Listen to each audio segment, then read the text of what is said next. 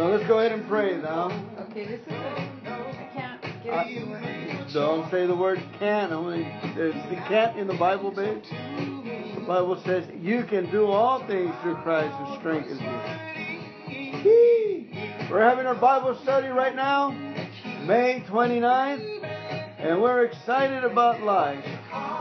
Things are all the way live. There's a fork in the road, and we take God's way, God's road. The Lord is in charge. The Lord is here. He saved promise He always be around with us. Whose report are we going to believe? We're going to believe in the report of the Lord. His report says we are filled. His report says we are healed. His report says victory. In the name of Jesus, we thank you, Father, for your word. We thank you, Heavenly Father, that you said you'll never leave us nor forsake us.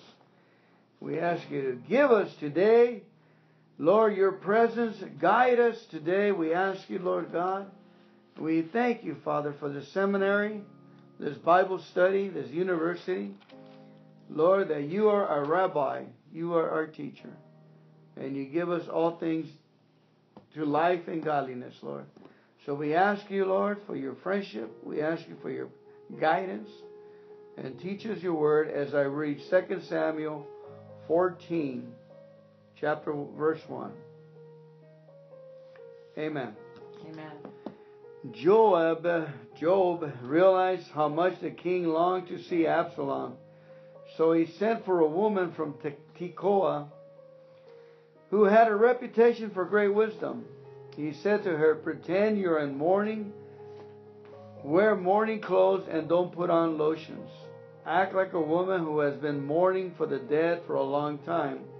Then go to the king and tell him the story I'm about to tell you. Then Joab told her the story. When the woman, they go to the king and tell him the story I'm about to tell you. Then Joab told her what to say. When the woman from Te- Tekoa approached the king, she bowed with her face to the ground in deep respect and cried out, O king, help me. What's the trouble? the king asked. Alas, I am a widow, she replied. My husband is dead. My two sons had a fight out in the field, and since no one was there to stop them, one of them was killed. Now the rest of the family is demanding, Let us have your son. We will execute him for murdering his brother. He doesn't deserve to inherit his family's property. They want to extinguish the only coal I have left, and my husband's name and family will disappear from the face of the earth. Leave it to me, the king told her. Go home, and I'll see to it that no one touches him. Oh, thank you, my lord, king, the woman from Tekoa replied. If you are criticized for helping me, let the blame fall on me and on my father's house, and let the king and his throne be innocent. If anyone objects, the king said, Bring him to me. I can assure you he will never complain again. Then she said, Please swear to me by the Lord your God that you won't let anyone take vengeance against my son. I want no more bloodshed.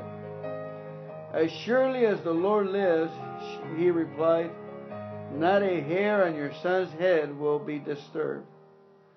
Please allow me to ask you one more thing, O my lord the king, she said. Go ahead and speak, he responded. She replied, Why don't you do as much for the people of God as you have promised to do for me? You have convicted yourself in making this decision because you have refused to bring home your own banished son. All of us must die eventually. Our lives are like water spilled out on the ground, which cannot be gathered up again. But God does not just sweep life away. Instead, He devises ways to bring us back when we have been separated from Him. I have come to plead with my Lord the King because people have threatened me. I said to myself, perhaps the King will listen to me and rescue us from those who would cut us off from the inheritance God has given us. Yes, my Lord, the king will give us peace of mind again.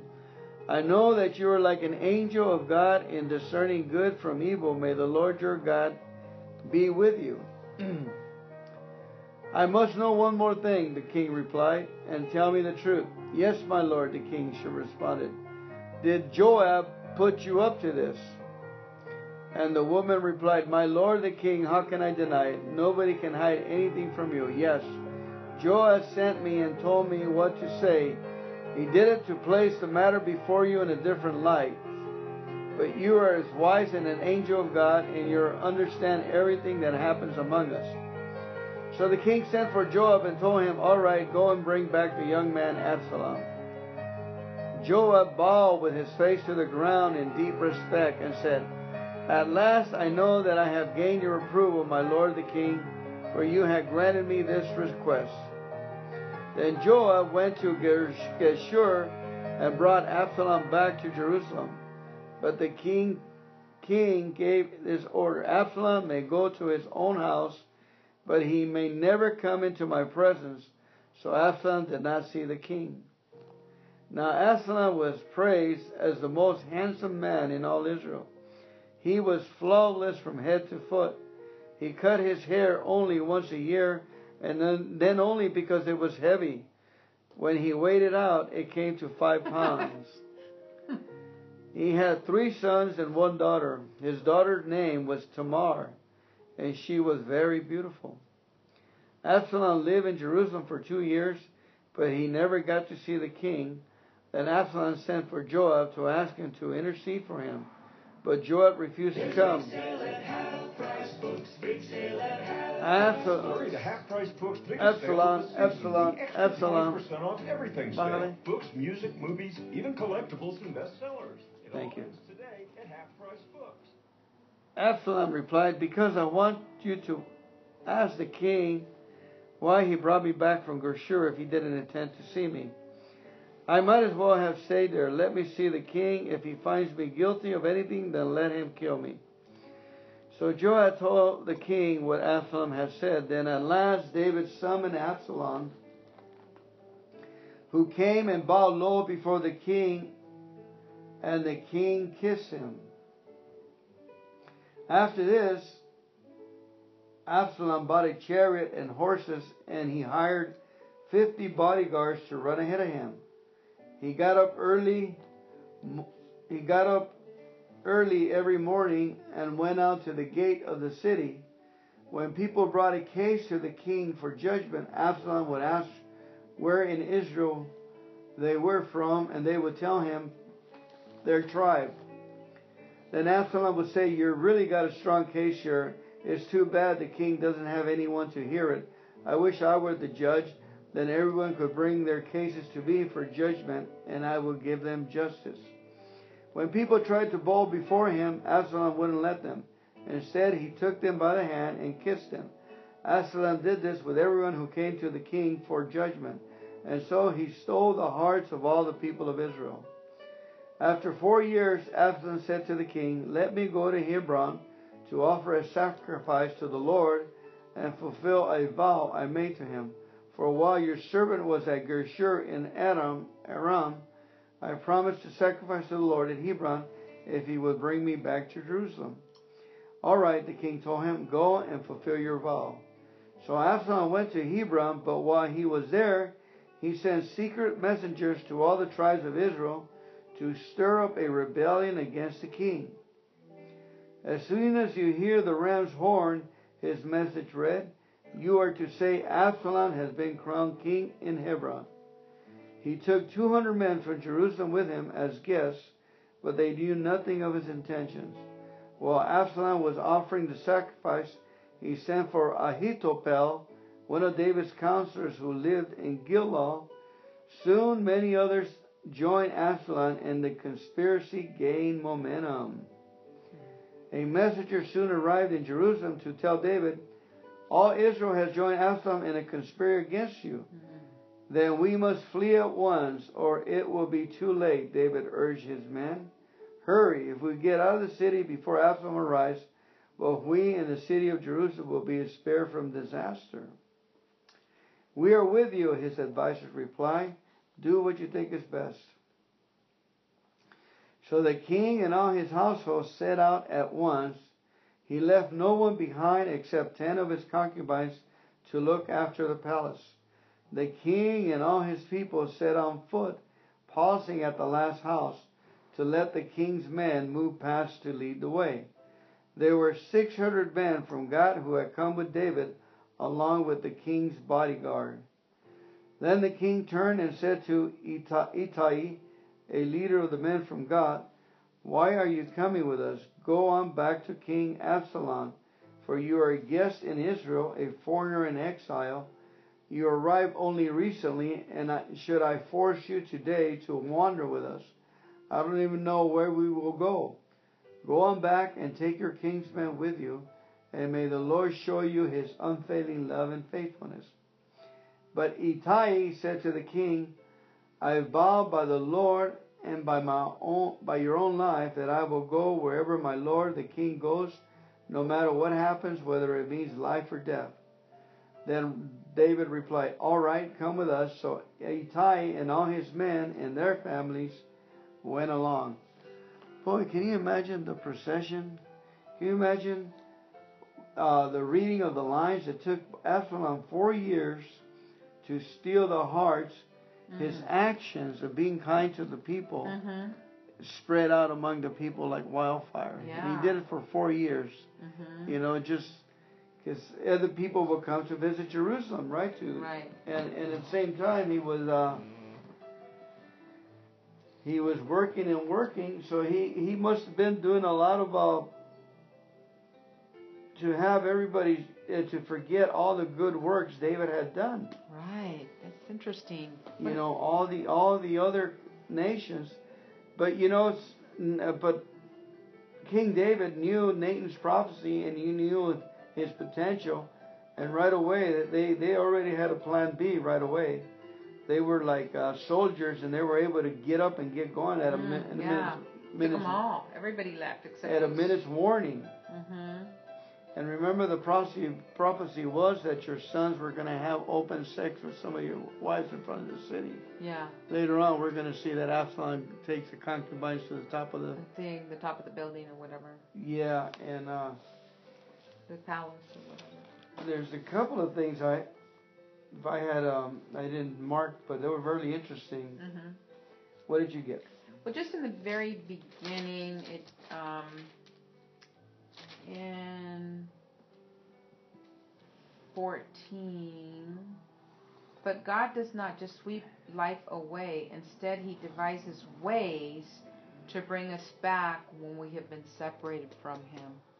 Mm. So even in this, you know, we're not even in New Testament covenant yet. We are still in the Old Covenant here. And it just says God is, you know, just I got this picture in my head that He's constantly thinking about ways He can he can lure his people back in, you know, because because he's merciful and kind. Amen. Amen. Very important. Yeah. Um, Should I highlight it? Yeah. Uh, yeah. I kind of put a check mark by it. There's a highlight over there. Yeah. That's very good. Very yeah. good. Amen. Yeah. But God does not just sweep life away. Mm-hmm. Instead, He devises ways to bring us back. Mm-hmm. Over there when uh, it brings us back when we have been separated from Him. So they were making that comparison that he needed to forgive Absalom. But you know, it's interesting because Absalom was not his only son. Oh, did mm-hmm. he kill all the other sons? Yeah, he got. He, I think Abs, there was all. No, not all the other ones. Just the one who who raped Tamar. The other brother. Yeah. But interesting, she says the only son. I thought he had other sons that were not dead yet. You know, there's another one that wanted. uh So that's interesting. Yeah, I, I, thought it was interesting too that Absalom's daughter, he had a daughter named Tamar. Very beautiful. Yeah. And it's interesting to see that. Um, I was wondering who uh, Absalom's mother was, that he had right, rightfully inheritance to the throne. Mm-hmm. You know, he had other mothers other concubines and yeah. so forth. I think it mentioned it like in a couple of chapters ago. um, wow, how e- how quickly people, you know, just like you said, how he was able to wow the people, you know, away from the king. That's why your actions, you know, they they they they, they grow three hundred percent. One percent work towards something good, hmm and he was flattering the people hmm so he can use them. Mm. And didn't we read that in Proverbs that when you flatter somebody out of motive Yeah. today? The other day. I think it was today, this morning. Flattering to move ahead, to get yeah, ahead. to get what you want.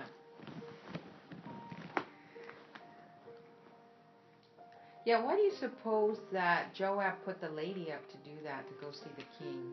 Why Well, in the be- what was the Well, he saw that that um, uh, Absalom missed. Uh, see right here in the beginning, Joab realized how much the king longed to see yeah. mhm, Absalom. Yeah. And Absalom had his whole family, you know, far away. hmm He had his three sons and his one daughter. hmm And I guess it doesn't mention his wife, but they had him uh, far away.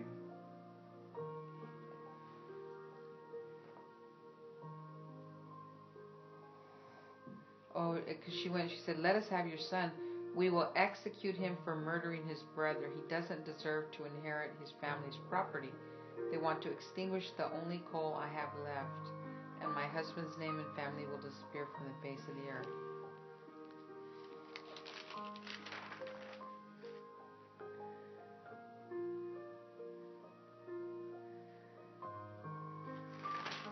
Okay, All right, let's go move on here.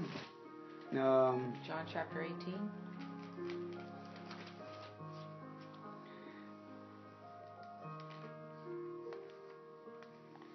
so I'm sure the, the uh, after Absalom bought a chariot and horses, Mm-hmm. Mm-hmm. and he hired 50 bodyguards to run ahead of him.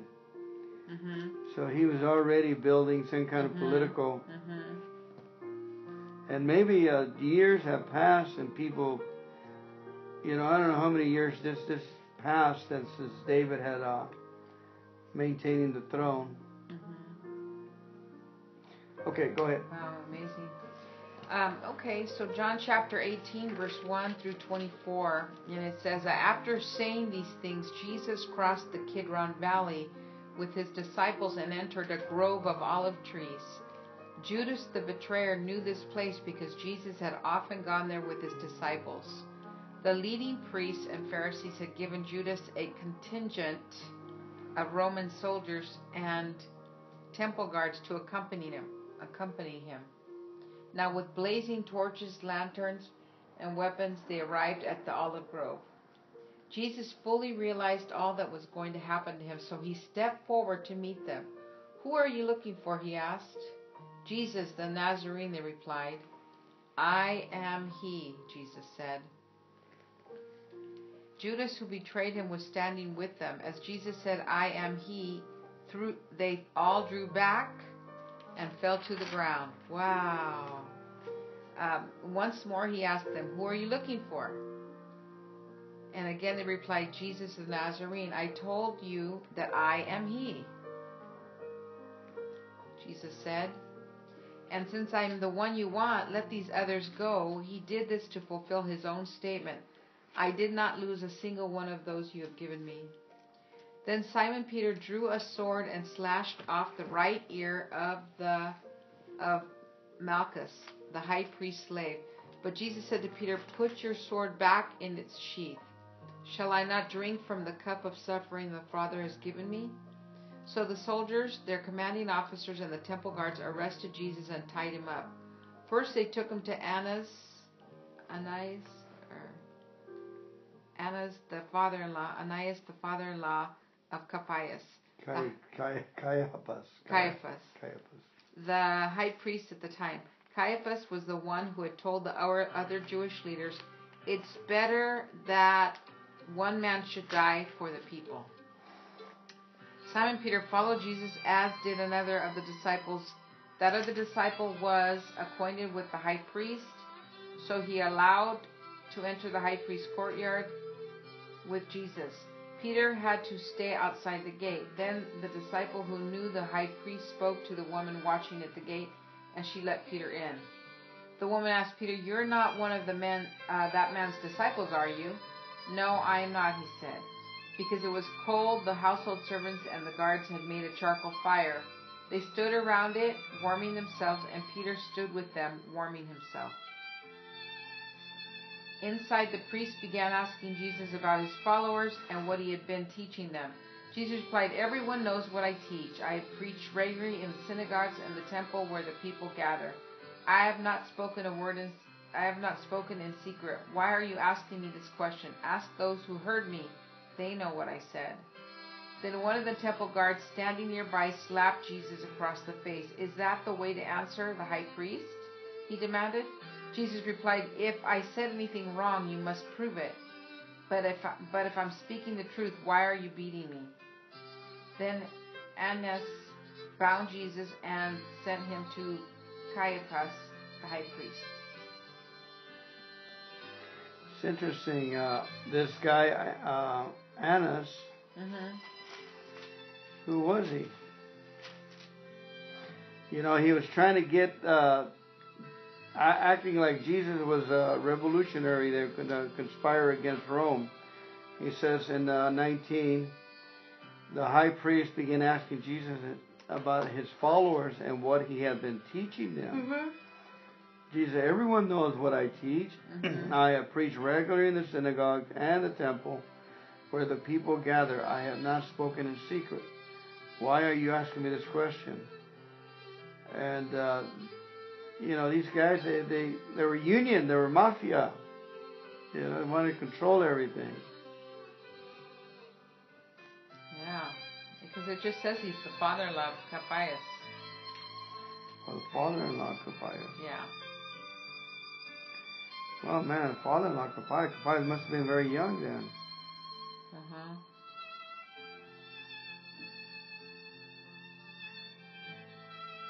Yeah, and, and they keep he keeps saying, I am he, I am he and they don't really you know, it's three times according to this account that he says, I am he. Well, it looks like they had two two high priests there. So that that Caiaphas, Caiaphas married his daughter, and then he became high priest. All the it's all union, huh? Mm-hmm. But Jesus said, "I am." That interesting. I am is is the I am. You know, I am Jehovah. I am the Yeah. God of Mhm. all things. Mhm. Is that right? That one says, "I am He." I am he. It's the same I am with the Moses. uh, Mhm. I am that I am. Right, and before Abraham was, I am. I am. Yeah. I am He. Beautiful. God, And I like the way they all drew back and they fell to the ground when they when he first said that. It was like such authority, such his anointing just overtook him. I am the Lord. Amen. hmm Okay, would you go ahead and read uh, anything else? Get in that? Yeah. Um, the other thing is I didn't see in this account. You know how where it says that Jesus fixed the man's ear. Mm-hmm. It doesn't say that in this account.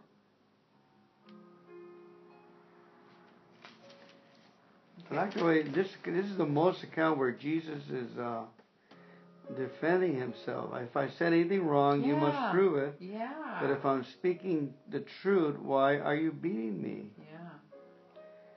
You know, he was like, uh, after this, he didn't say anything. You know, he like- just, he just, you know, Mhm. that it was useless Yeah. to. Um, He said, "Why are you asking me this question? Ask those who heard me." You know, he's just like kind of, kind of uh, defending himself. It's interesting right here that Peter. It says over here that uh, to Peter on the margin, don't repay evil for for evil, for God's chosen people. Peter wrote later, don't retaliate with insults when people insult you. Instead, pay them back with a blessing.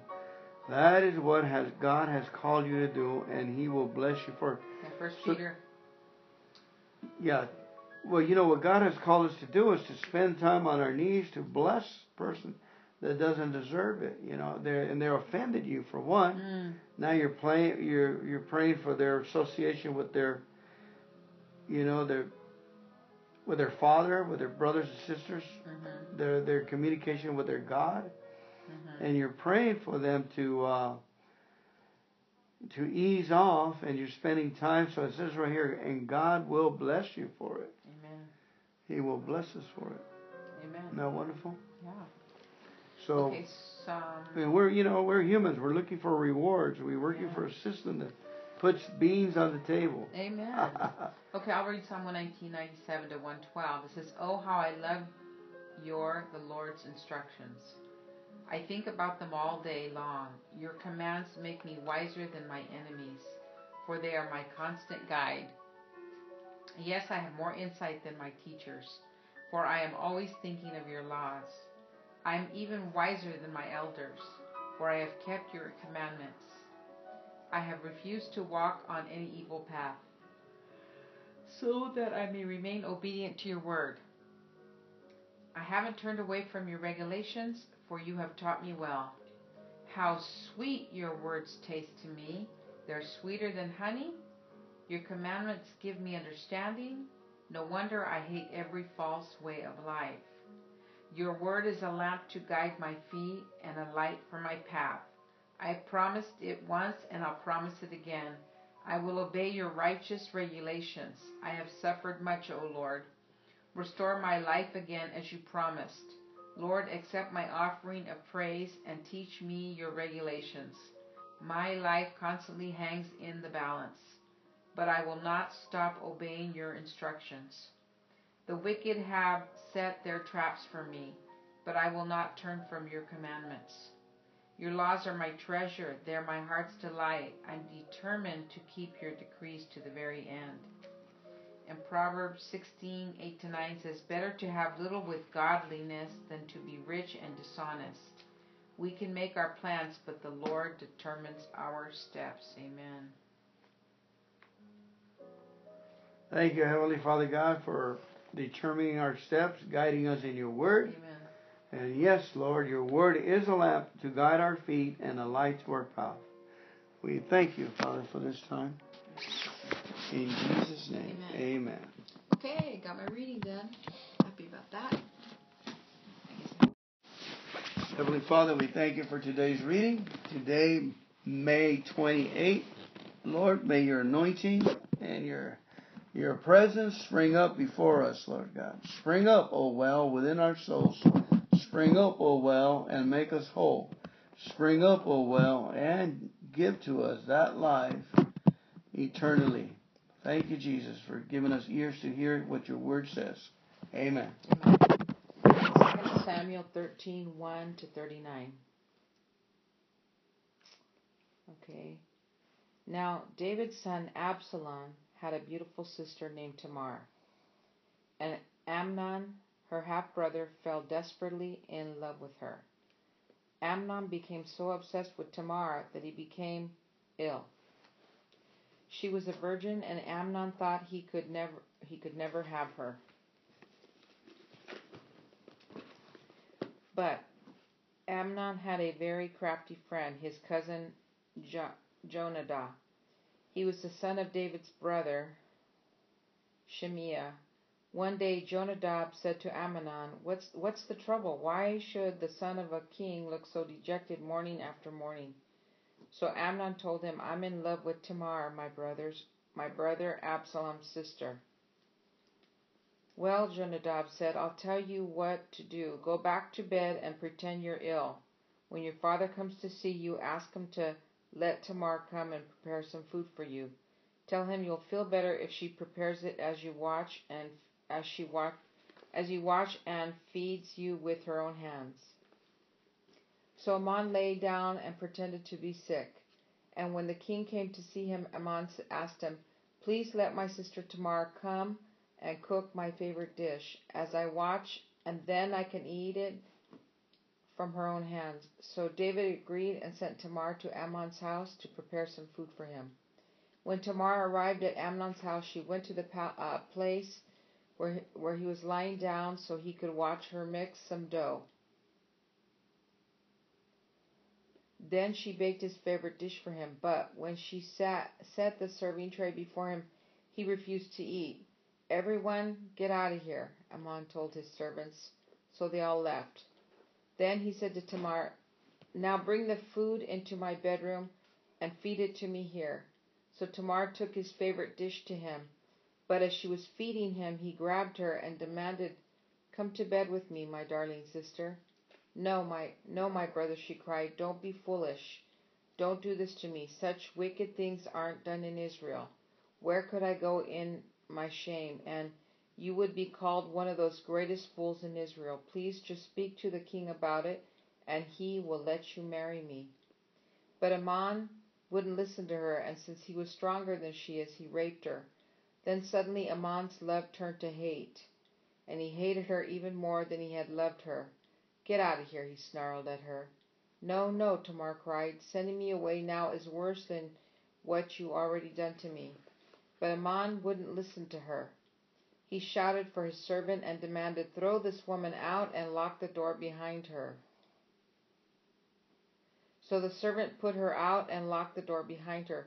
She was wearing a long, beautiful robe, as was the custom in those days for the king's virgin daughters. But now Tamar tore her robe and put ashes on her head. And then, with her face in her hands, she went away crying. Her brother Absalom saw her and asked her, Is it true that Amnon has been with you? Well, my sister, well, my sister, keep quiet for now since he's your brother. Don't you worry about it.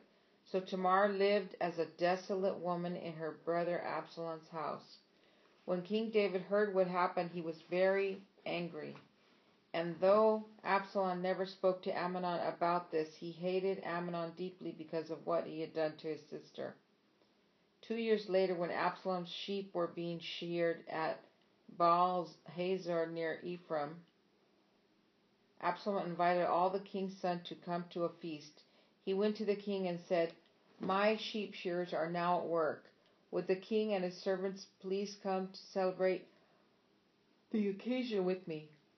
The king replied, No, my son, if we all came, we would be too much of a burden on you. Absalom pressed him, but the king would not come, though he gave Absalom his blessing. Well, then Absalom said, If you can't come, how about sending my brother Amnon with us?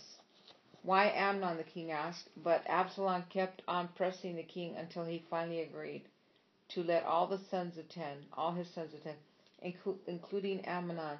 So Absalom prepared a feast fit for a king. Absalom told his men, Wait until Amnon gets drunk, then at my signal, kill him. Don't be afraid, I'm the one who has given the command. Take courage and do it.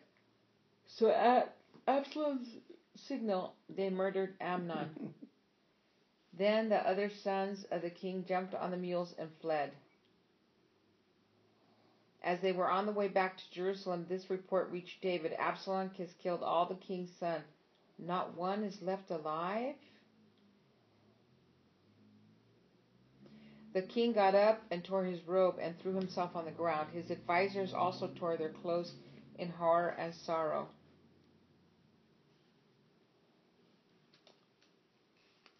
But just then Jonadab, the son of David's brother Shimei, arrived and said, No, don't believe that all the king's sons have been killed. It was only Amnon. Absalom has been plotting this ever since Amnon raped his sister Tamar. No, my lord the king, your sons aren't all dead. It was only Amnon. Meanwhile, Absalom escaped. Then the watchman on the Jerusalem wall saw a great crowd coming down the hill on the road from the west.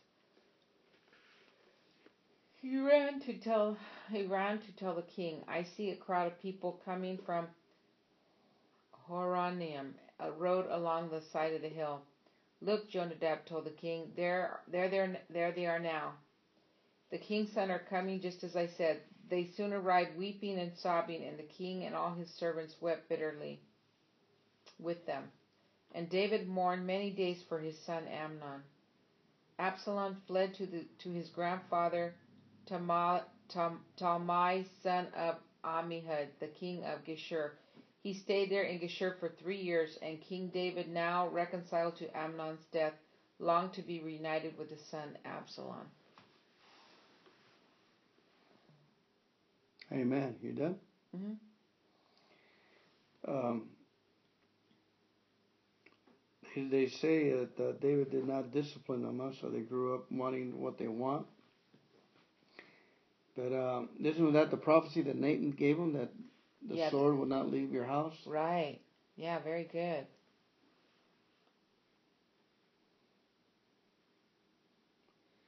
Um, and then Absalom.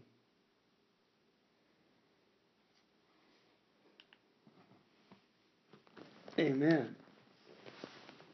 Okay, do you want to move on to the other one? Yeah, think that's pretty self explanatory. Okay, I'll read it. John 17, 1 through 26.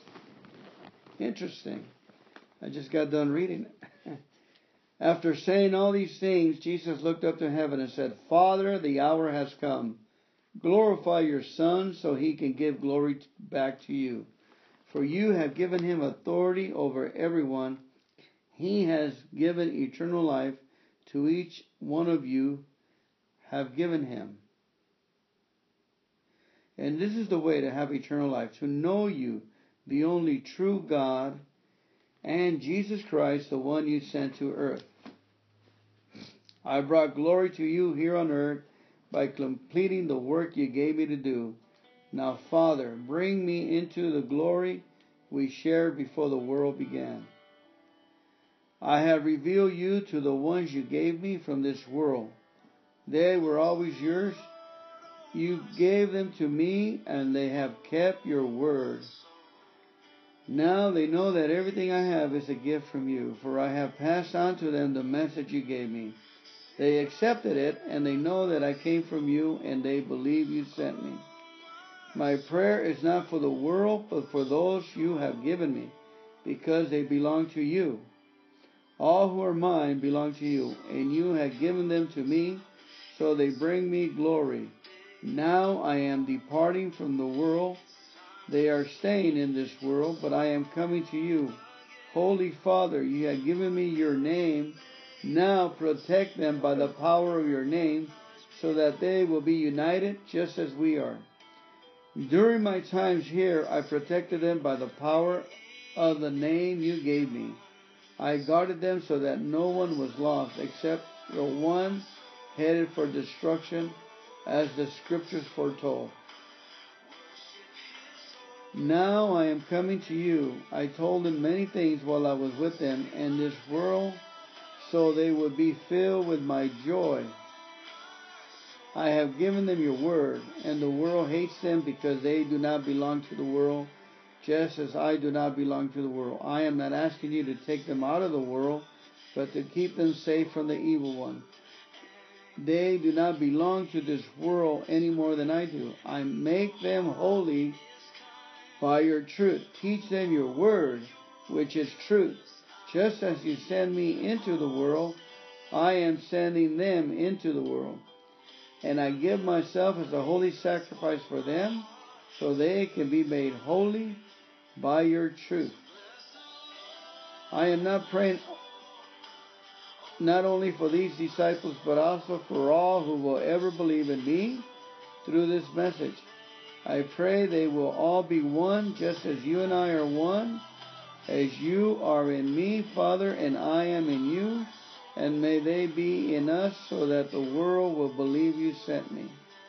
I have given them the glory you gave me, so they may be one as we are one. I am in them and you are in me. May they experience such perfect unity that the world will know that you sent me and that you love them as much as you love me. Father, I want these whom you have given me to be with me where I am. Then they can see all the glory you gave me because you loved me even before the world began. O righteous Father, the world doesn't know you, but I do. And these disciples know you sent me. I have revealed you to them and will continue to do so. Then your love for me will be in them, and I will be in them. Amen. It's interesting where it says right here in uh, John 17 2, I, for you have given him authority for everyone, over everyone. He gives eternal, you know, authority over everyone. And that authority he um, he showed by by the tremendous healings that he did. The glory, the power your son can give glory back to you. And this is the way to have eternal life, to know you, okay, the only true God and Jesus Christ. In other words, before the hundreds and hundreds of years of the Old Testament, people were able to know Him by knowing the Father, by knowing God, the only true God, and their salvation was secure. Mm-hmm. Okay, and then when Jesus came, Jesus and Jesus Christ, the one you sent to earth, I brought glory to you here on earth. And now bring me into the glory which you have shared from the beginning, Lord. I have revealed to the ones you gave me from this world. And they believe you sent me. So can you see where Jesus prays for us? I said I'm I'm praying not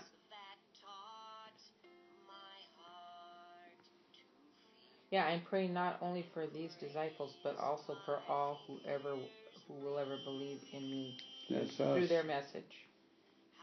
Amen. And then 19 is. Uh, I pray that they will all be one, just as you and I are one, and you are in me, Father, and I'm in you. And may they be in us so that the world will believe you, you sent me. So that ties back to where it says, For you have given him authority. Glorify your Son so he can give glory back to you, for you've given him authority over everyone. So now over here, it says, I pray that we'll all, we'll all be one, just as I'm in you, you're in me, and they're in us. So it's there's the authority because we're in the Father and the Father's in us and Jesus is in us. We also have that authority. Amen. Um, you know, I've seen that happen. That that oneness when I was in in Vietnam and we had to go to the upper room to hide and have church. In uh, we went in a tobacco field. No, in a, in a coffee fields and they had a little farm up there. And We went up there, and we met with pastors, and they sang songs. Mm-hmm. We didn't understand a word they were saying, but we were the same spirit. Their love for our love for them, and their songs were the the, the hymns that I recognized. And I and we hummed them with them, and they sang it with all their heart in Vietnamese. That was awesome. We were one.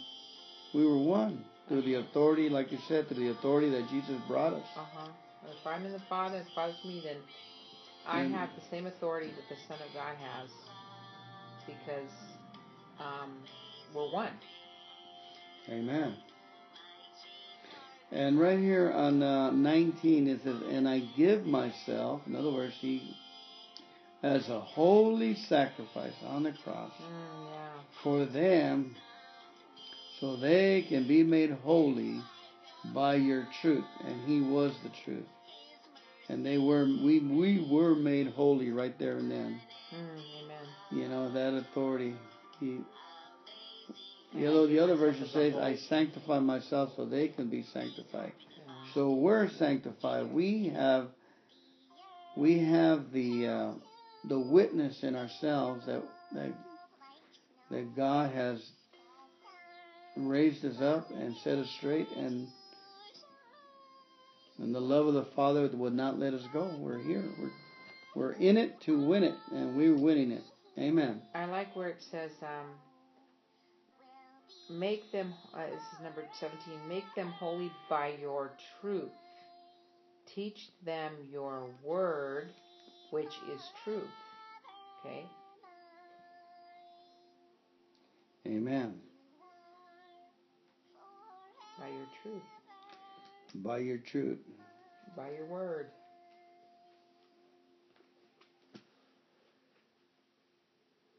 Says right here, number 26, I have revealed you to them, and I will continue to do so. Mm-hmm. Then your love for me will be in them, and I will be in them. Amen. Wow, it says, I will, that's a powerful statement. I will continue to do so. Wow, Lord, that's good right there. So he's continuing to do so now that Jesus is still revealing the Father through us, as Jesus is doing the work and glorifying the Father, that God is with, uh, with, with us. And that your love for me will be in them. And so that's been fulfilled. Amen. Now we celebrate. Amen. We got peace like a river. Okay, praying the Psalms. We commit ourselves to hold out a little longer, waiting for God's rescue. Remind ourselves of the certainty of God's faithfulness. Psalms 119, 81, 96. I am worn out waiting for your life, for you. I am worn out waiting for your, the Lord's rescue. But I have put my hope in your word. My eyes are straining to see your promises come true. When will you comfort me? I am shriveled like a wineskin in the smoke, but I have not forgotten to obey your decrees. How long must I wait? When will you punish those who persecute me? Those arrogant people who hate your instructions have dug deep pits to trap me. All your commands are trustworthy. Protect me from those who hunt me down without a cause.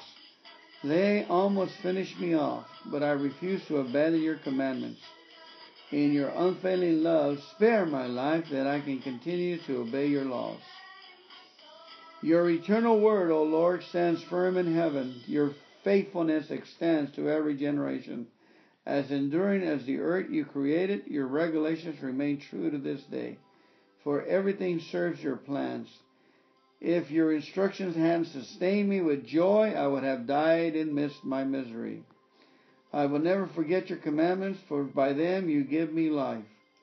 I am yours, rescue me, for I have worked hard to, at obeying your commandments. Though the wicked hide along the way to kill me, I will quickly quiet, keep, quietly keep my mind on your laws.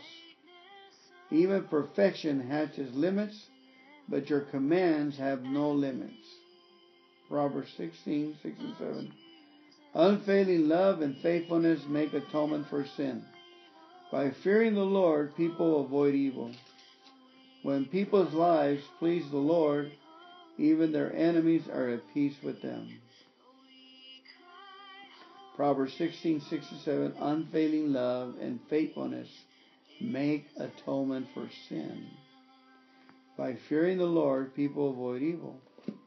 When people's lives please the Lord, even the enemies are at peace with them. Amen. Thank you, Lord, for your word. Blessed be your word. Welcome to today's reading of January 1st our 365 daily meditation Bible, thanks to the New Living Testament. Please get your copy. Let's pray. Lord, help us to open our eyes and our hearts and our minds to hear your word, your spirit. Thank you for the opportunity to see you in the word. We ask you, to make it come alive, Lord God. Make a difference in our time, in our lives, that we may make a difference in other people's lives. Bless the hearers, Lord with the anointing of the Holy Spirit. We pray, Lord God, for their finances, for their health, and their stature, Lord God, that the influence in the community, Father God. Bless them as they hear the word of God, and bless us too in Jesus' name. Amen. All right, January 1st, we'll, uh, what would you like for me to do? Anna is with me, the, my wife, the rib the ribeye, prime rib. All right, January 1st, Genesis 1,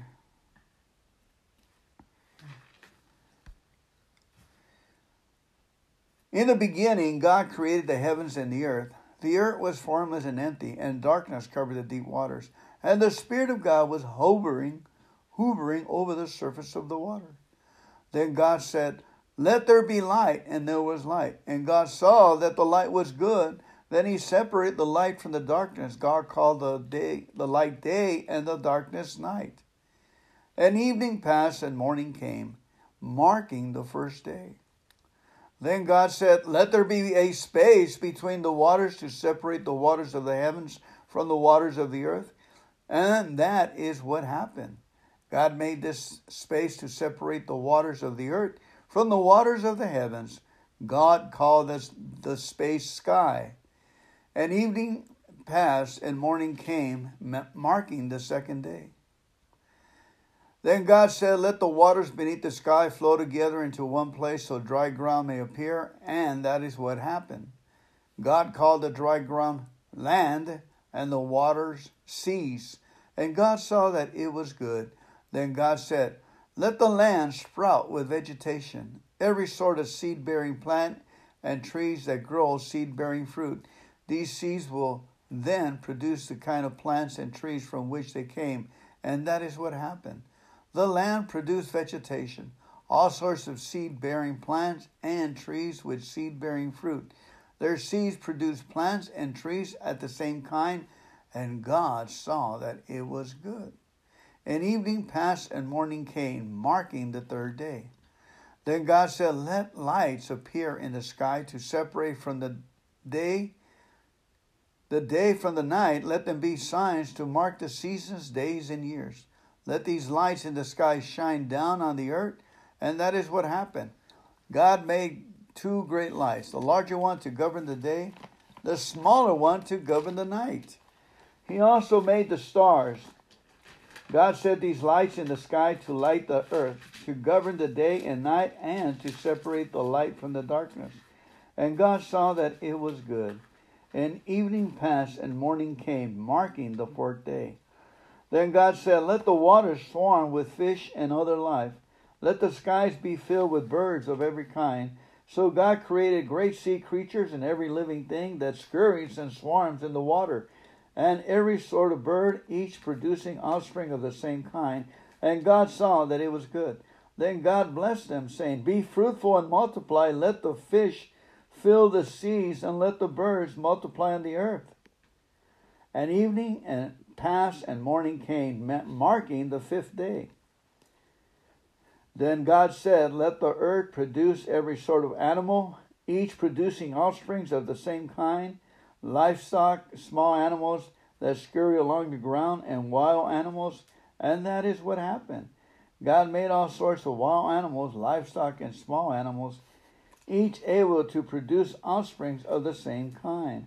And God saw that it was good. Then God said, Let us make human beings on our image to be like us. They will reign over the fish of the sea, the birds in the sky, the livestock of all the wild animals on the earth, and the small animals that scurry along the ground. So God created humans in his own image. In the image of God, he created them. Male and female, he created them. Then God blessed them and said, Be fruitful and multiply Fill the earth and govern it. Reign over the fish in the sea, of the birds in the sky, and all the animals that scurry along the ground. Then God said, Look, I have given you every seed bearing plant throughout the earth, and all the fruit trees for your food. And I have given every plant as food for all the wild animals, the birds in the sky, and the small animals that scurry along the ground. Everything that has life, and that is what happened. Then God looked over all he had made, and he saw that it was very good. And evening passed, and morning came, marking the fifth, sixth day.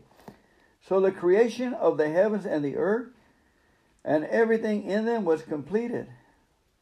On the seventh day, God had finished his work of creation, so he rested from all his work. And God blessed the seventh day and declared it holy, because it was the day when he rested from all his work of creation. This is the account of the creation of the heavens and the earth. When the Lord God made the earth and the heavens, Neither wild plants nor grains were growing on the earth, for the Lord God had not yet sent rain to water the earth, and there were no people to cultivate the soil. Instead, springs came up from the ground and watered all the land. Then the Lord God formed the man from the dust of the ground. He breathed the breath of life into the man's nostrils, and the man became a living person. Then the Lord God planted a garden of Eden in the east, and there he placed the man he had made.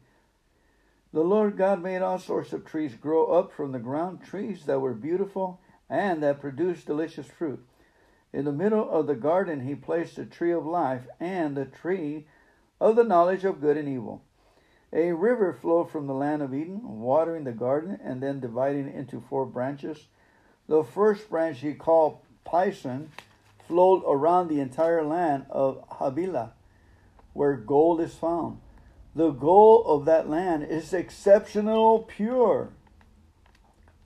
Aromatics, resin, and onyx stones are also found there. The second branch, called the Gihon, flowed around the entire land of Cush. The third branch, called the Tigris, flowed east of the land of Ashur. The fourth branch is called the Euphrates.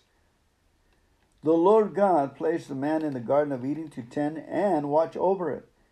But the Lord God warned him You may eat freely the fruit of every tree in the garden except the tree of the knowledge of good and evil.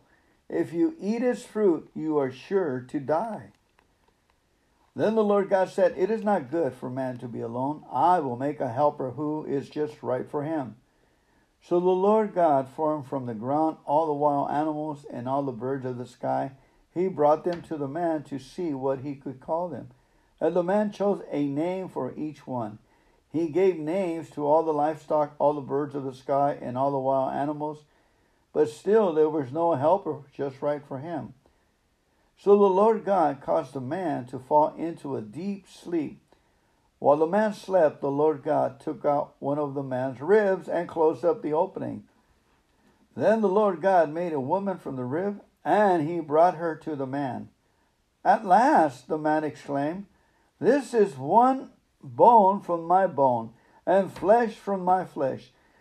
She shall be called woman because she was taken from man. This explains why a man leaves his father and mother and is joined to his wife, and the two are united into one. Now the man and his wife were both naked, but they felt no shame. Whew. Let us go ahead and comment on what we just read. Um, I like the real quick like is two things. Shame uh, was now because we knew shame, shame plagued the human race because they did eat of the tree, of the tree of, of good and evil, of knowledge. And instead of being innocent, where is that, babe? What are you talking about? The uh, don't eat from the tree. Oh, it's um. Let me get it for he. Let's see. He told him not to eat from the tree. Uh, it's over here in number nine, uh, 15, it said the Lord God placed the man in the Garden of Eden to tend a couple of paragraphs up. Except the tree, thank you, you of the knowledge of good and evil. If you eat its fruit, you are sure to die. Right. So we have two trees. And today, real fast, uh, if you may freely eat the fruit of every tree in the garden except the tree of the knowledge of good and evil. If you eat his fruit, you are sure to die. Now you understand that it doesn't say wisdom. Um, you just knowledge is information to be placed over into action, and then and knowing how to place it over to action is wisdom. Some people can be very uh, wise and producing evil uh, inventions how to get high, how to pornographic, how to destroy man. And sadly, is a lot of them are, are are from Jewish descent too. They get rich on it by using uh, the, the the knowledge of evil and producing bad bad products for for humanity. And on the other hand, there's a lot of good Jewish people that use knowledge of good and produce good things for us to live happily. You know, you don't even have to be Jewish. That's my experience. I don't know. Uh, I like the the tree that said the other tree was the tree of truth, which life, yeah. tree of life, which uh, um, to me it's just that you'll live forever. So they had a they had to protect that tree. So of course there's a lot of things that I don't understand. It, it, it reads more like facts right here than a story. It's reporting more like facts. But I do, as a sinner, experience going from from shame to no shame, from uh, the knowledge of evil to to to the, the wisdom of truth, the joy of truth, leaving the trees and these situations and going into an innocent state, which is uh, comfortable through Jesus Christ, through being born again and being at peace. Amen. That's all I have for right now. Yeah, I mean, when I see Tree of Life, um, I see it as there's two options that we've been get that Adam and Eve were given. There's two trees here. And the Tree of Life was placed right. I don't know if both of them. Um, let's see. Yeah, so the Tree of Life um,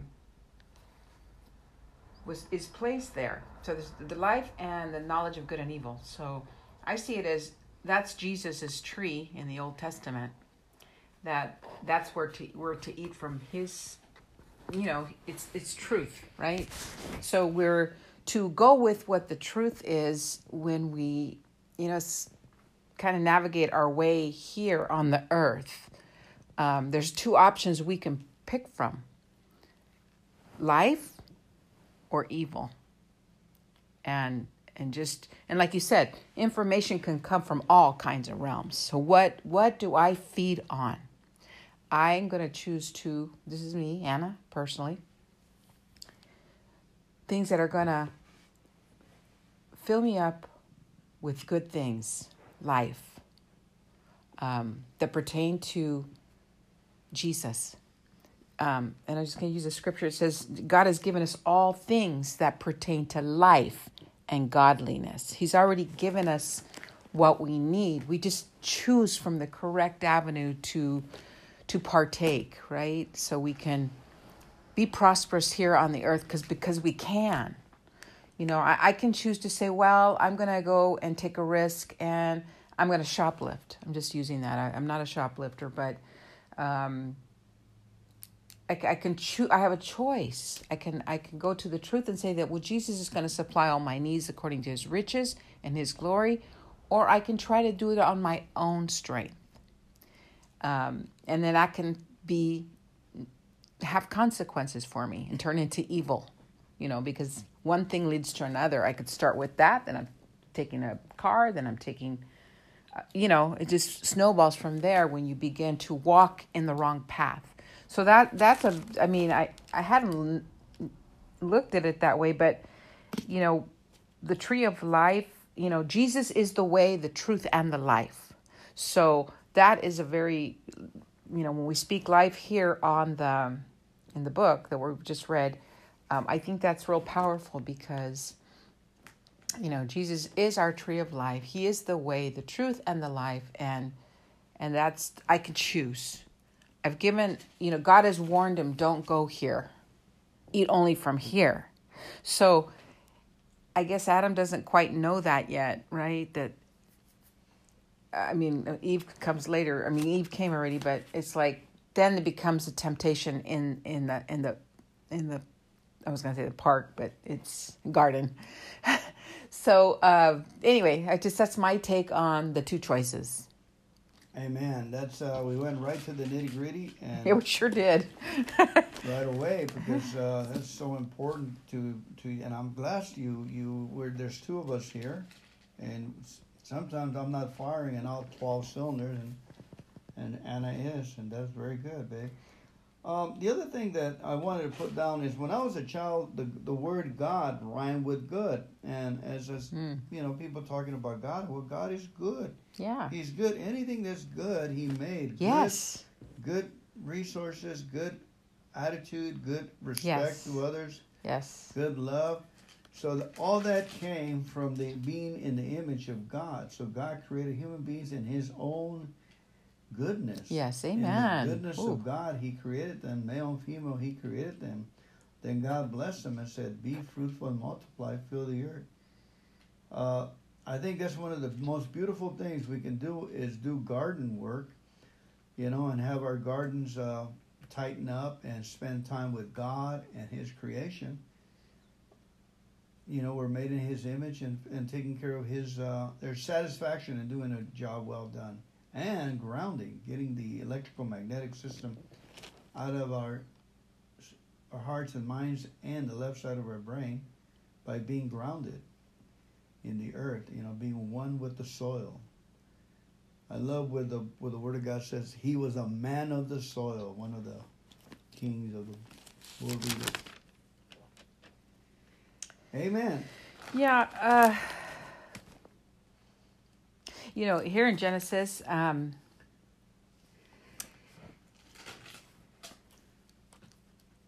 it, it every step of the way that he's created something at the end it finishes with and god saw that it was good.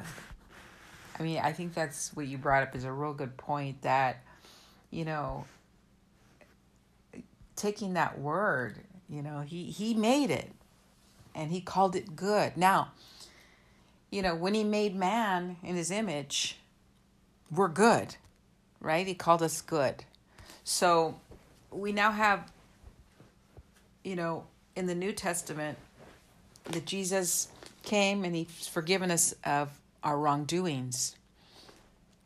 And when we receive jesus and believe in who he is and what he's done and his work at the cross and we freely receive the work that he did and not try to accomplish that on our own strength then you know we have to run with that we run with that because God said we're good and we've received Jesus. I'm good.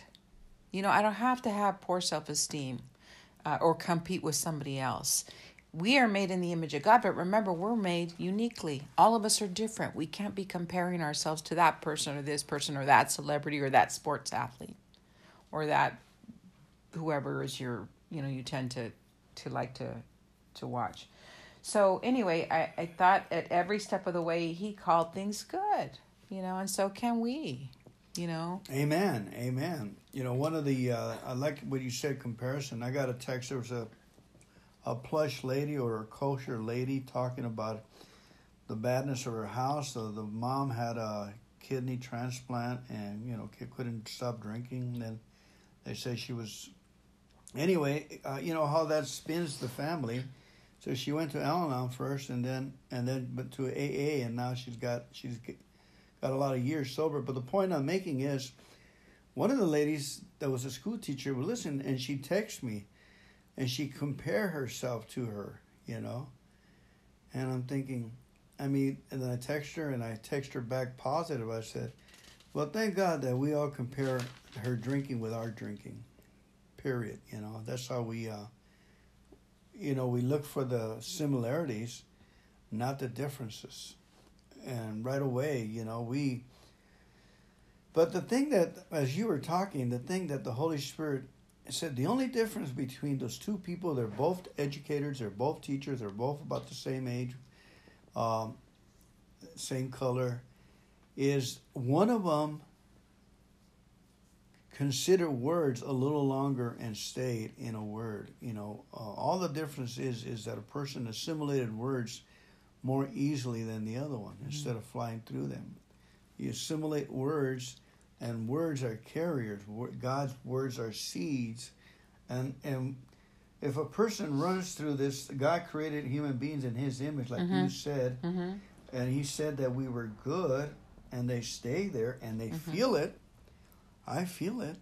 I sense it. And now I put it in my register, in my mind, in the Word of God. I can quote that back over again. Because uh, judgment, alcohol, and all these other things don't don't only you attack others, but they attack Yes. you. Yes. You lose when you point the finger. You know, the, the you see it over and over again. The ministries, I said, well, so and so started complaining about them, and then they lost their footing. Mm-hmm.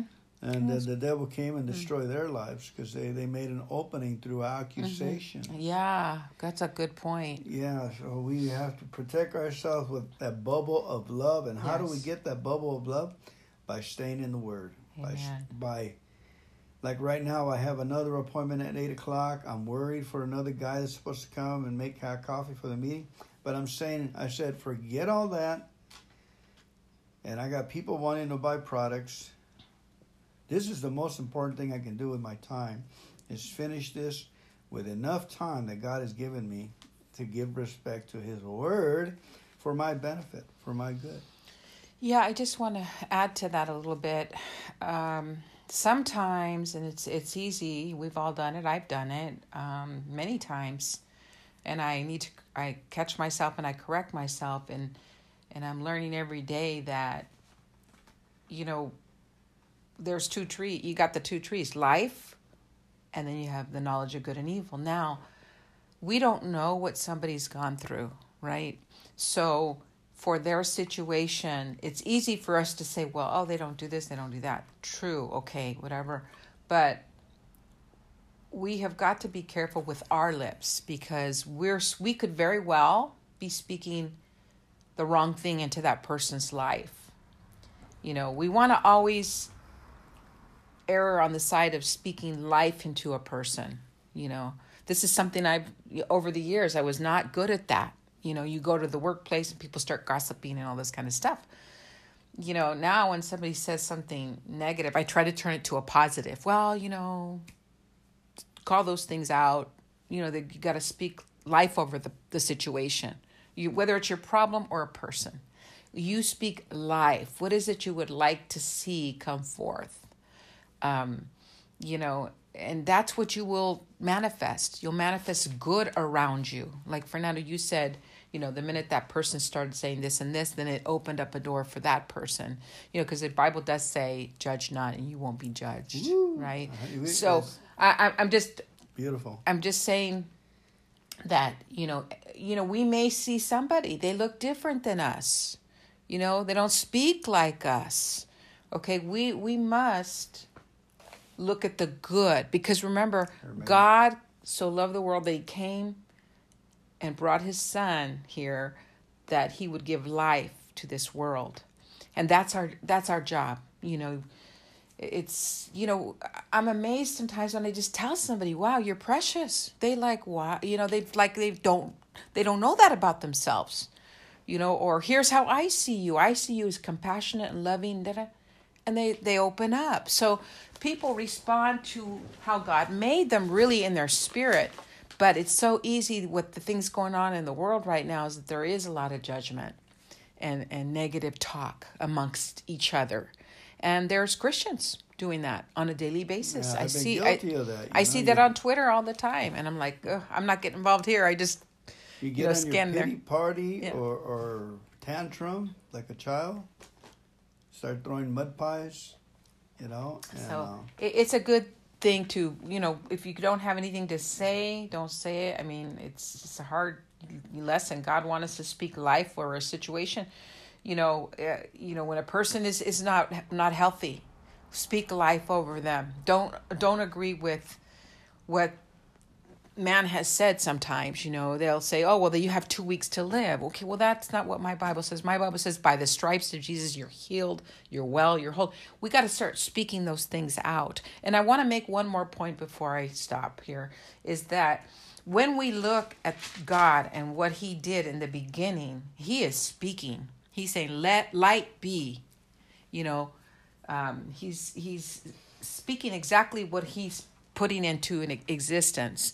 So we use our mouth also to to speak good and speak life and to, you know, uh, decree things uh, according to the word. Don't go outside the word. Uh, go according what those word of God, uh, uh, God's will say about this problem. If I'm going through a health struggle, well, God's word says that Jesus took every stripe upon his back for me, and I'm going to take that promise and I'm going to begin to plant it and, and, and sow a seed in that direction because the word of God has power and it always comes back and manifests what we speak. You know, it doesn't come back empty, the word says. So, you know, think about that for a little bit. And, um, you know, uh, speaking God's word is the most powerful thing that we uh, can do on this earth as we, you know, go through all these crazy things that we see happening. Um, you know. Okay. Yeah. Amen. Thank you. Um, one of the things I run across is when I, I'm working with people in the 12 step program, I see right away the problem is that, that they don't understand, they don't know how, how to appropriate God's love or to receive it. Mm. They don't feel worthy of it, and they suicide, destroy themselves with alcohol and so forth.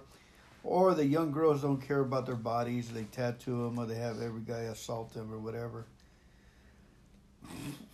Um, and then I see the people on television selling products, you know, and their images are they're they're sharp, they're creative, they exhibit enthusiasm, they exhibit uh, creativity and and sharpness and speech and determination and all that enthusiasm, and those are all God given qualities, but taking out of the realm of maybe maybe they give God the credit. But human beings, we are made with, with character that exhibits love, patience, Mhm. forgiveness, Mhm. kindness, and Mhm. faithfulness. Amen. Mm. Faithfulness, those are all God given qualities. This is, I'm just quoting from the, the Bible right here, the New Living 365 Bible. Excuse me. I've been out walking. God bases our worth that we are his his creation and and made in his image. So we, we are made good so our response is good. So so i just wanted to bless everyone and say you are good. You are made good. If you're listening to this all up to this you have you're searching. You're searching like we were searching. And or, or in the name of jesus i just called it let there be goodness in your life be prosperity be health be joy a cheerful heart works like medicine Amen. and that goodness is is is we're made good you wake up in the morning you feel good I tend to take care of ourselves more. When I was a child, I, I would quit jobs that would hurt my body. Right away, it was just simple. I'm not going to, you know, and I started to drink, I lost that. I used to take care of myself, take care of my teeth, you know, and, and I said, I, I love myself, so I'll be taking care of myself. I wouldn't take dangerous uh, situations, you know. Mhm. It's like, That's a good point. caring for yourself. And I wish I, I would did not lose that, but I must have judged somebody, must have got into a thing, but I, you know, it went away. And then I started smashing walls with my fist or trying to break a window, the car window while I'm drunk, and not loving uh, this fragile body. And now I'm at 60, I'm, I'm walking, I'm trying, I'm feeling good and, and trying to re, Anyway, you know what I mean. Fix what we have left. Apollo 13. What do we got left there, Fernando? That's good. All right, let's go ahead and keep movie. reading. We're, we're going long, and thank you, people, for hanging in with us. We enjoy this teachings. Go ahead, babe. Matthew 1. Would you like oh, to? okay. Uh, I thought you were going to stop because, okay. we can All right. stop there if you like. Oh, I've well finish it. Okay, uh, you bet. Um, Matthew 1 1 to 212. This is the record of the ancestors of Jesus, the Messiah, a descendant of David and of Abraham.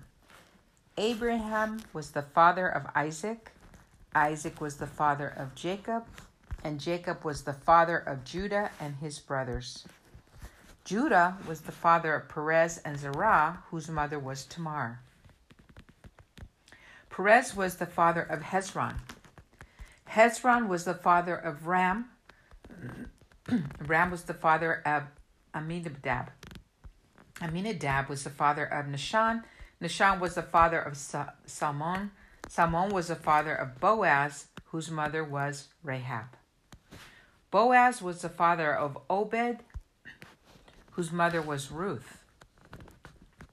Obed was the father of Jesse.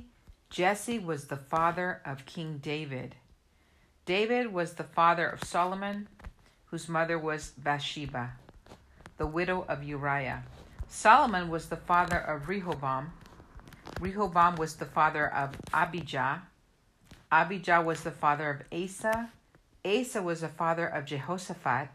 Jehoshaphat was the father of Jehoram. Jehoram was the father of Uzziah. Uzziah was the father of Jotham. Jotham was the father of Ahaz. Ahaz was the father of Hezekiah. Hezekiah was the father of Manasseh. Manasseh was the father of Amon. Amon was the father of Josiah. Josiah was the father of Jehoiachin and his brothers born at the time of the exile to Babylon. After the Babylon exile, Jehosh- Jehoiachin was the father of Shealtiel. Shealtiel was the father of Zerubbabel. Zerubbabel was the father of Abidu or Abiud. Abiud was the father of Eliakim, and Eliakim was the father of Azor, and Azor was the father of Zadok. Yeah. Okay, keep going.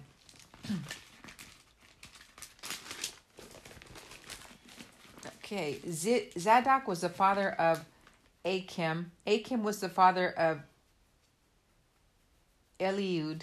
Eliud was the father of Eleazar. Eleazar was the father of Matthan. Matthan was the father of Jacob, and Jacob was the father of Joseph, the husband of Mary, and Mary gave birth to Jesus, who is called the Messiah.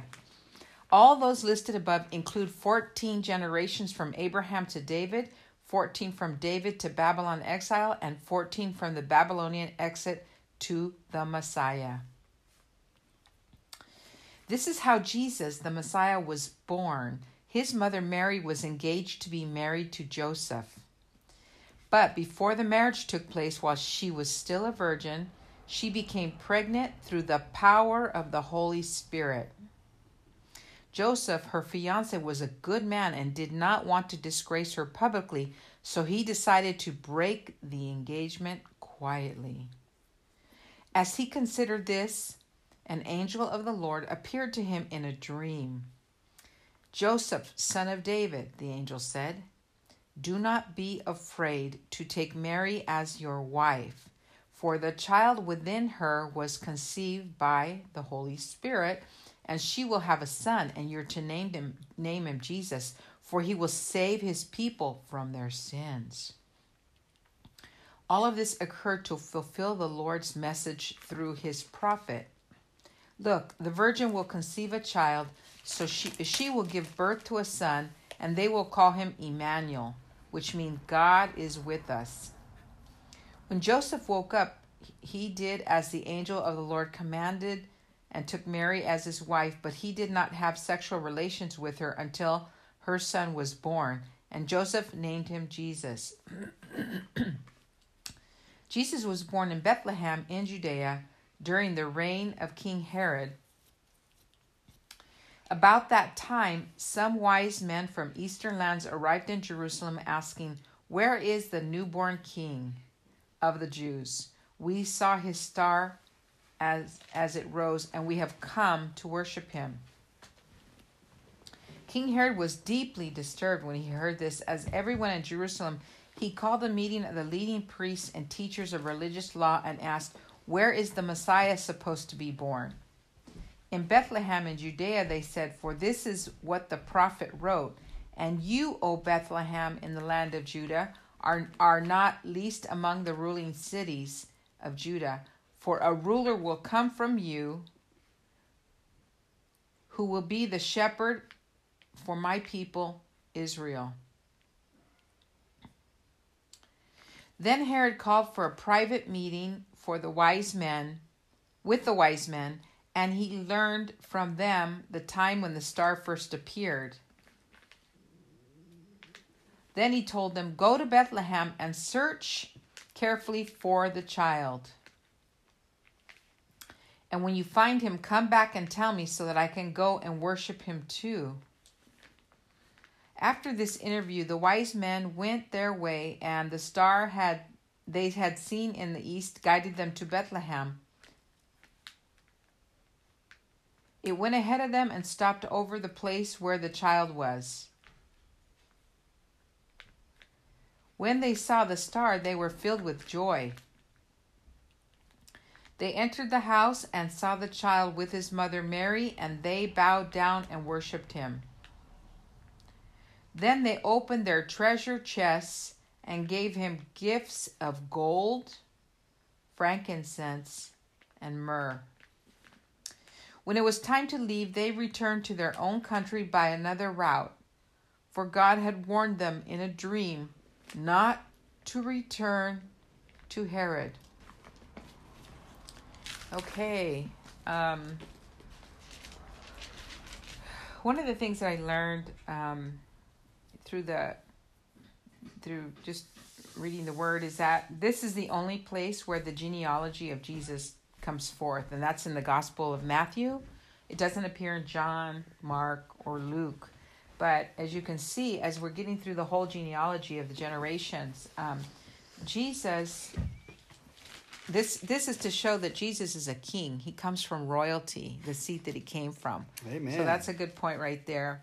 And um, you know, I I love how, you know, Mary, the Mary and Joseph situation was like, wow, that what an embarrassment. In those times, if somebody had gotten pregnant, you know how the feeling they would feel and what Joseph decided on his, uh, you know, he says here, um, he's it, he, he it says here he was didn't want her to be embarrassed or disgraced publicly, so he decided to end the engagement and and be quiet about it. But you know, I think this is like the first mention of a dream here, and I love it because I like I love dreams. But this is where we can understand that God will speak to us in dreams. And in this case, the angel of the Lord appeared to him in a dream. And they told him, Don't be afraid, take her as your wife, for the child was conceived with the Holy Spirit and will have a son, and you're to name him Jesus. So it's a very direct, clear line of communication that, that he was given and it clearly says right here up front, and she will have a son, your name, the name him Jesus, for he will save his people from their sins. It's already been prophesied, it's already been ordained from the foundations of the world. You know, um, Jesus is coming to save his people. And so he he basically um, obeyed that dream. He listened to it and believed it and you know then he was able to change the course of his direction. You know he married her and so forth. So that's a good point that that you know first of all it was conceived by the holy spirit that you know i mean it, that's pretty far out there. I'm sure you know people other people may not have received it but joseph obeyed. And that this is this is what happens. Um amen. You know it's so interesting that god um uses uh, regular people to get his message across, mm, mm. and it's like you and I too. You know, I'm a truck driver, real estate agent, and you're in customer service and so forth. Yes. And now we're putting out the word of God for, um, and having the time, and God is providing the resources to pay the the housing and everything and getting our food. So we're actually being employed by God to do this, um, and we're having a great time. And God has invited us to be a part of His work. Where now we don't come from kings and priests and so forth, but we are working around the King, the true King, the, the, that brought salvation to the to the nation, to the earth. And I love where it says right here, and you, O Bethlehem, in the land of Judah, are not least among the ruling cities of Judah, for a ruler will come from you, who will be the shepherd for my people Israel. Now, this is the Father talking, and he is speaking through a prophet, and he is prophesying that something's going to come to pass. And and all the prophets, I don't know how old that prophecy was, but they keep speaking it, they keep saying it, mm-hmm. and they keep saying the word of God. And the word of God says, My words will come true. Uh, my prophecies, no one can change it. I, the Lord, have said it. Will not it be accomplished? So, you know, it's really so. I, I love the Word of God. That's all I have to say. Yeah, uh, and I do want to point out the dream. There was another dream at the end there. In the first dream, he's given, you know, the insight as to what's happening and what to do and to marry uh, Mary uh, or to stay with Mary, don't leave her. He's given that. It's it's not he's just telling them up front, hey, he's going to be named Jesus. He's going to save many people. Okay. He's got insight. God is speaking directly. Holy Spirit. Now, over here in the closing of this particular um, passage, it says, when the time to leave because they were then there's a part about the star and everything. That's pretty fascinating itself and takes another thing. But it says at the end here it says when it was time to leave they returned to their own country by another route. Okay for god had warned them in a dream not to return to herod because herod was not gonna wasn't gonna go well. Uh, we'll get into that later. But my point being is that pay attention to your dreams because god speaks through them. And just remember, they could be a warning, giving you, first of all, just guiding you the direction, the path to take. Don't take this job. Don't don't get married to this person. Whatever he wants to speak, he does speak, and it's one of the best mechanisms that I love. And we have to be uh, believe in it because it's true. God will guide us. Do you want me to go to Mexico right now and take a bunch of stuff as donations? You know, no, stay away from there. It's too dangerous. Whatever.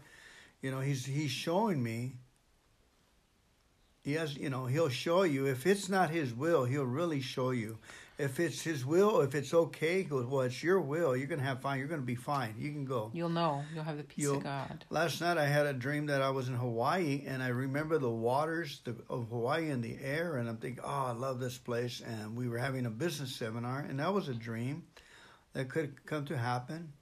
Uh, it was very nice, and we were constructing something and working with other people, so it was. Uh, along the lines of the activity that we're doing, God says, "Well, you're probably headed in the right direction, and you're, you know, you want, want to, we want to build in business and go into a different direction." And God is, is affirming that that we are. Amen. Amen. Okay. Um, what else did I had? One more point I wanted mm-hmm. to say. It's the Bethlehem Star. Mm-hmm, if you mm-hmm. haven't seen an attorney that mm. that that did research with NASA uh, software they can, they can go back and find out where all the stars were at the birth of Jesus. They just turned the clock back on the NASA.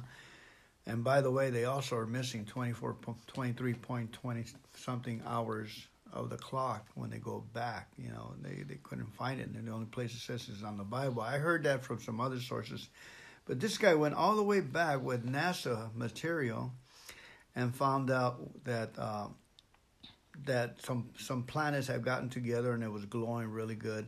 Anyway, you have to see it. Yes. The stars were glowing really good. Yes. The one about Joshua when he commanded the, the sun to stop still for a day so they can continue to, to beat up the enemy. When Moses raised his hand and Aaron and so forth, and uh, and the, and the sun didn't go down, NASA has said, "Hey, wait a minute, we we, we keep losing time here. It just jumps." Yeah. It, it's a great. I mean, you can see it on YouTube. It's called the Bethlehem Star, and um, it's fascinating to watch. You know uh, how God has put. You know, it's how the Scripture says uh, the heavens declare the glory of God, and how He has put. I mean, you can sit here and he takes you through step by step of what he researched out and found about the birth of Christ. And it's it's we got to go back and watch it now. We should watch it. Watch we it should. we. Should, I'd like to watch that again now that we're talking we'll do about that it. today. Yes, with popcorn and soda. Yeah. Well, today's Sunday. It's a good yes. day to do that. Amen. All right, let me go ahead and uh, wrap it up here. Thank you, everyone, for coming. We're going to read Proverbs uh, chapter 1, verses 1 through 6. Okay. And it says, These. Oh, wait a minute. Uh, the Psalms. Psalms. I'll read the Proverbs. You go ahead and read the Psalms. Okay. Psalms 1 1 to 6. Oh, the joys of those who do not follow the advice of the wicked, to stand around the sinners or join in with mockers. But they delight in the law of the Lord, meditating on it day and night. They're like trees planted along the river bank, bearing fruit each season. Their leaves never wither, and they prosper in all they do. But not the wicked. They're like worthless chaff scattered by the wind. They will be condemned at the time of judgment. Sinners will have no place amongst the godly. For the Lord God watches over the path of the godly, but the path of the wicked leads to destruction. Amen. Amen. And the, the Bible says here that Psalm 1 illustrates what a praying life looks like. The psalm contrasts the life of the faithful to the life of the faithless, a life of prayer to a life without prayer. One of the things, beautiful, beautiful, beautiful. Whatever we put our hands to will prosper in all we do claim that because that's true. Amen. In Proverbs chapter 1, these are the Proverbs of Solomon, David's son, king of Israel. Their purpose is to teach people wisdom and discipline, to help them understand the insights of the wise. Their purpose is to teach people to live disciplined and successful lives, to help them to do what is right, just, and fair. These proverbs will give insight to the simple, knowledge and discernment to the young, let the wise listen to these proverbs and become even wiser. Let those with understanding receive guidance by exploring the meaning of these proverbs and parables, the words of the wise and the riddles. Amen. Amen. Go ahead, close it out. Uh, Lord, uh, I forgot. We I'm would making, pray. I'm making coffee. Bye, everyone. Hallelujah.